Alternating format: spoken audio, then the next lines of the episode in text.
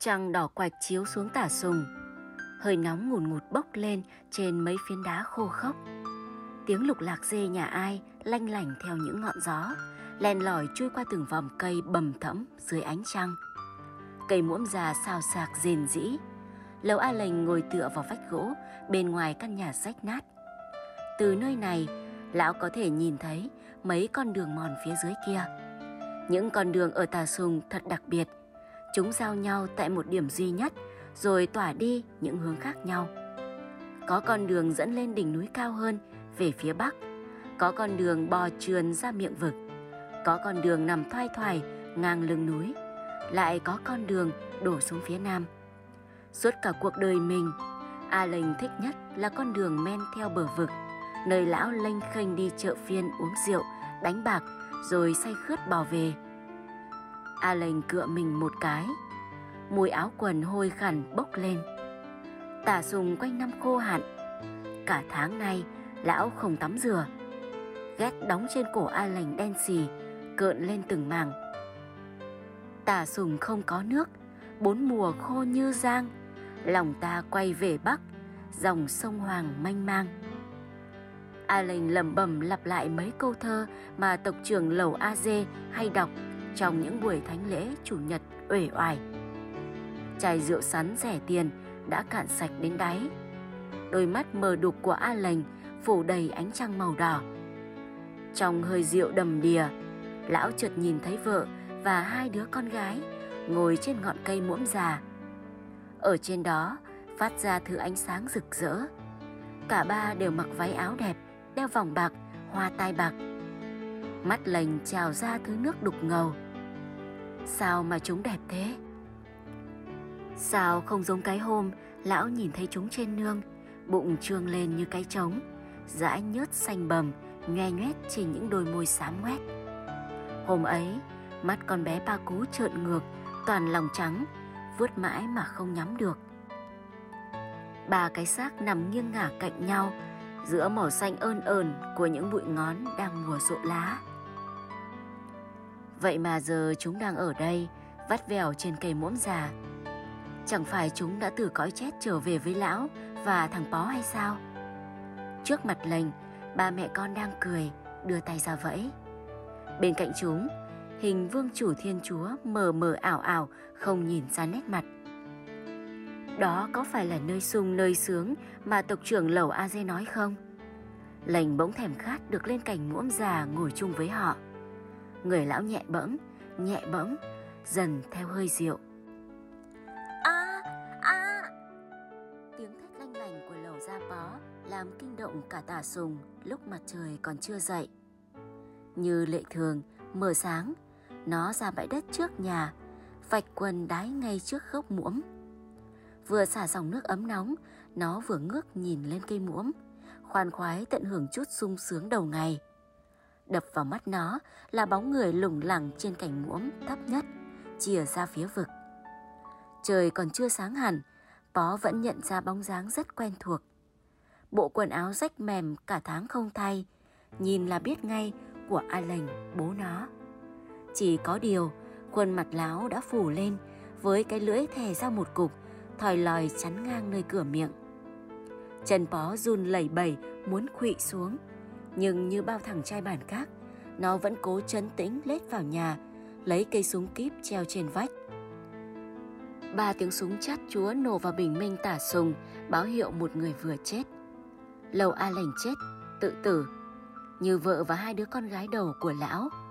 Vợ con chết vì lá ngón, còn lão treo cổ lên cây muỗng già. Tộc trưởng lầu A Dê từng bảo cây muỗng già là nơi con ma rừng cuối cùng trên đỉnh tà sùng trú ngụ. Đó là cây thiêng, không thể đốn hạ. Muốn yên cửa nhà, chỉ còn cách phải chăm đi lễ chủ nhật. Muốn có rượu ngon, thuốc say, cũng chỉ còn cách phải chăm đi lễ chủ nhật. A Dê bảo thế, nên A lành có thể say xưa ở phiên chợ từ sáng tới tối, nằm lê lết trên bãi cứt ngựa suốt từ chiều đến đêm, quên cả đường về. Cả đời lành chưa từng biết trong nhà còn mấy bao ngô, lũ trẻ còn chiếc áo nào lành lặn không. Lành chỉ biết uống rượu và hút thuốc viện và đánh bạc. Nhưng chủ nhật nào lành cũng đi lễ, cúi đầu thành tâm nguyện cầu vương chủ thiên chúa. Vậy mà con ma trên cây muỗng già vẫn chẳng buông tha cái mạng của lành. Lầu Gia Pó 17 tuổi, nó thõng người nhìn thầy cúng và người thân đang làm lễ cúng ma ỉ xèo. Đã 6 ngày trôi qua, nắng chiếu xuống tả sùng như xối lửa. Xác bố nó vẫn treo lủng lẳng giữa nhà. Tấm vải trắng bó quanh người không ngăn được mùi xú uế sộc lên. Bên dưới cái xác, thứ nước nâu sầm sậm từ thay người thỉnh thoảng giỏ xuống nền đất.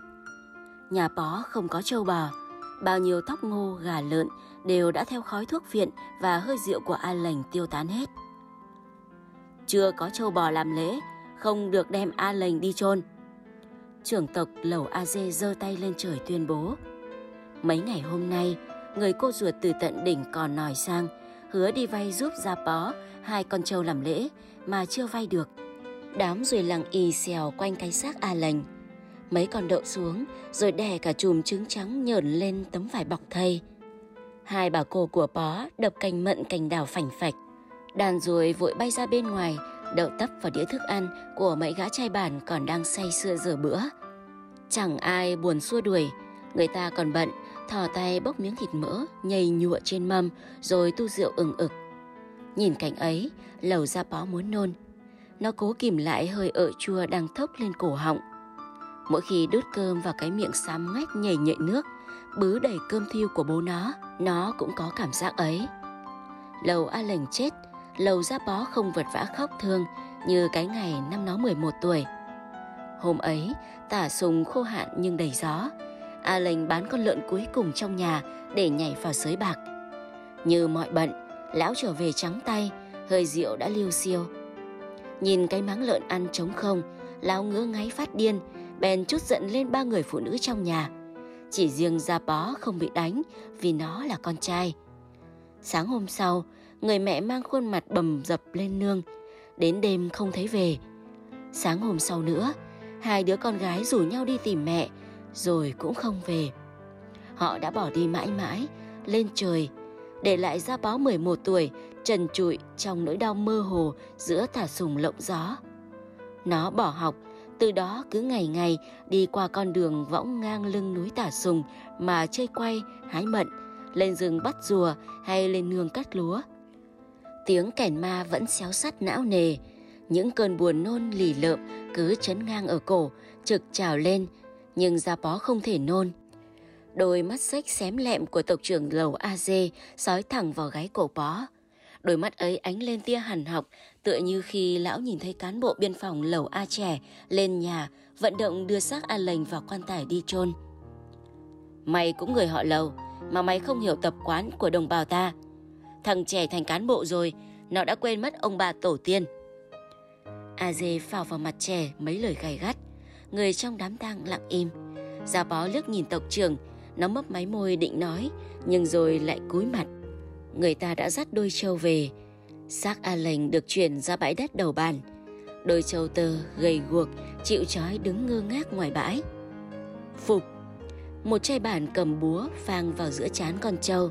Tiếng rền thê thảm của con vật vọng lên khắp tả sùng, nóng như thiêu đốt. Lầu A Dê đứng gần đó, một giọt máu trâu bị bắn lên chán, nhưng lão không hay biết.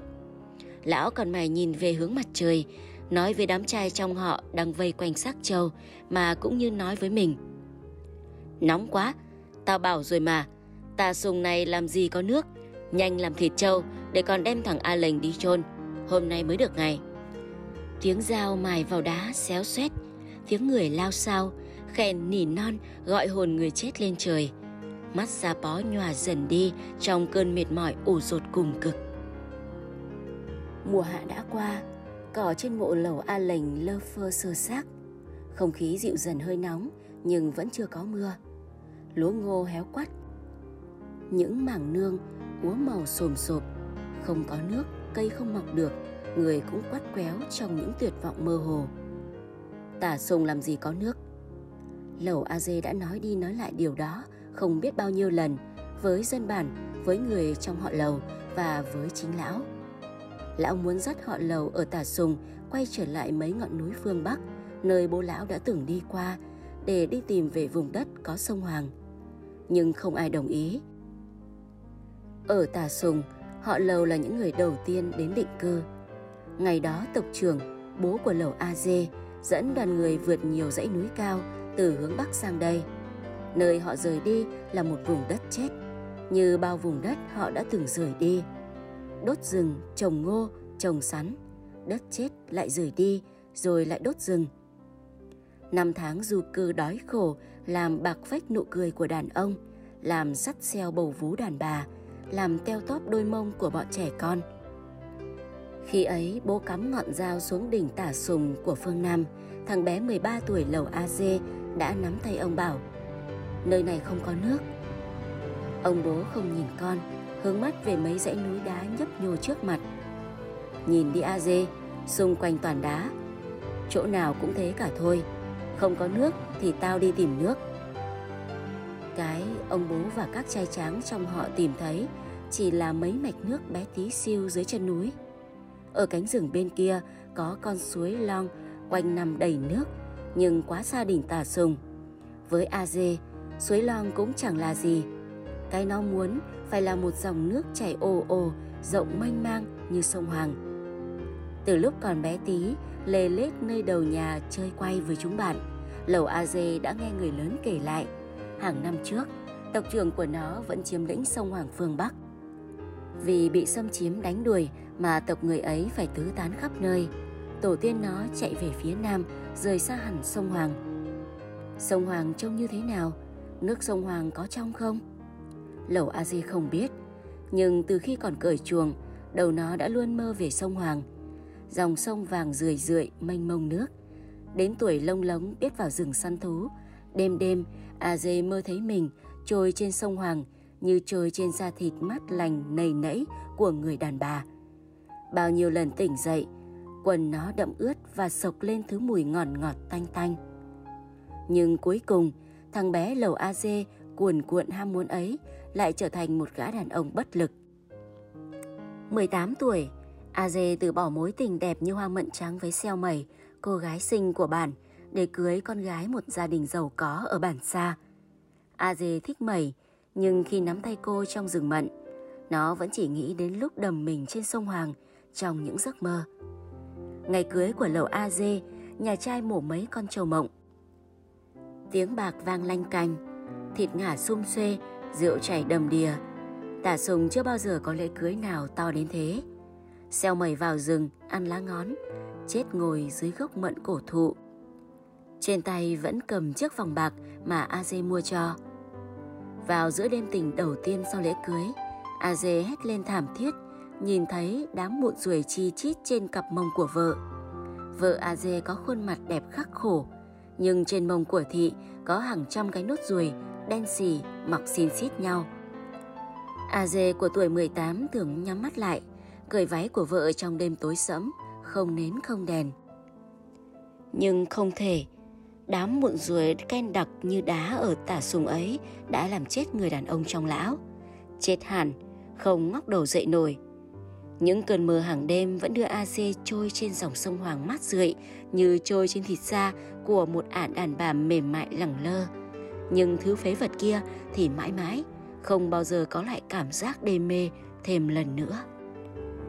Hôm ấy, lầu A trẻ rời đám tang của A lành, khuôn mặt buồn rười rượi. Tộc trưởng lầu A dê không thích trẻ, kể từ ngày anh theo con đường mấp mô xuôi xuống phía nam về thị trấn đi học. A dê bảo, người họ lầu không cần đi học, vẫn có thể săn thú, lên nương rẫy, rồi lấy vợ sinh con. Người họ lầu chết vì không có mèn mén ăn, không có nước suối uống, chứ không có ai chết vì không biết chữ. Lầu A trẻ thành cán bộ biên phòng đầu tiên của Tà Sùng, A Dê càng hậm hực. Ngày trẻ đưa anh kỹ sư nông nghiệp trẻ mang về bản, dạy bà con cách trồng nghệ. Tộc trưởng A Dê chém dao xuống nương. Đất của họ lầu ở Tà Sùng chỉ trồng ngô và lúa. Ai ăn nghệ mà sống bao giờ? Bà con lục tục bỏ về. Anh kỹ sư mới vừa xuống xuôi lên, bối rối nhìn trẻ. Mấy bao nghệ giống nằm chỏng chơ. Trẻ bảo vợ, dân bản không làm thì nhà mình làm thôi. Mùa nghệ đầu tiên tốt bời bời, cụ nghệ vàng ươm, thơm mát, béo tròn nần nẫn. Dân buôn dưới thị trấn phóng xe máy, vượt đoạn đường rừng tranh vênh cúc khỉu nằm choi loi trên miệng vực, lên nương mua bằng hết. Mùa thứ hai, họ vư, họ thào, họ hơ, lục tục chọn đám nương tốt, phát gọn để trồng nghệ. Người họ lầu cũng sao xác muốn làm theo, nhưng ai cũng ngại đôi mắt xích sắc như dao của tộc trưởng A-dê. A-dê không chỉ là tộc trưởng, A-dê còn là hiện thân của vương chủ thiên chúa.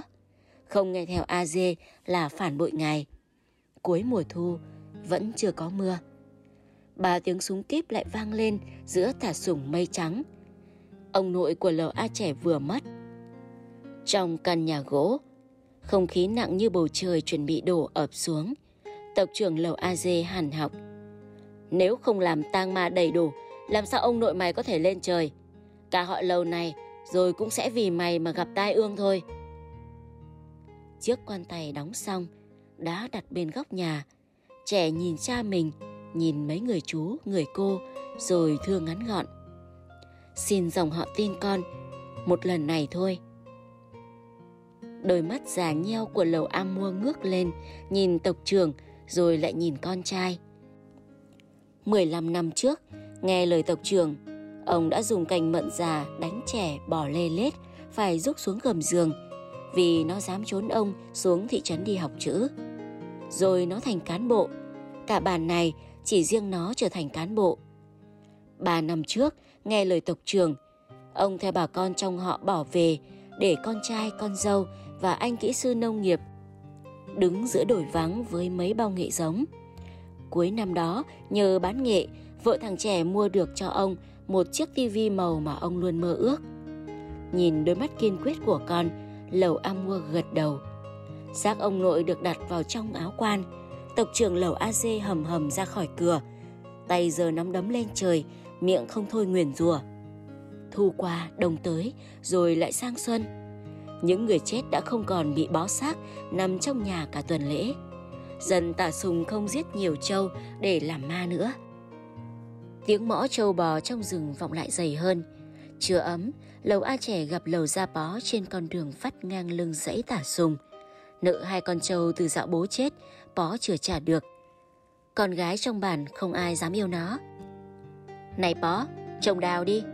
Kỹ sư nông nghiệp nghiên cứu rồi, Đất tả sông mình hợp với cây đào lai, vừa lấy hoa vừa lấy được quả. Không có giống. Đồn biên phòng cho giống. Không có nước. Tao đi tìm nước với mày. Làm sao đưa nước về?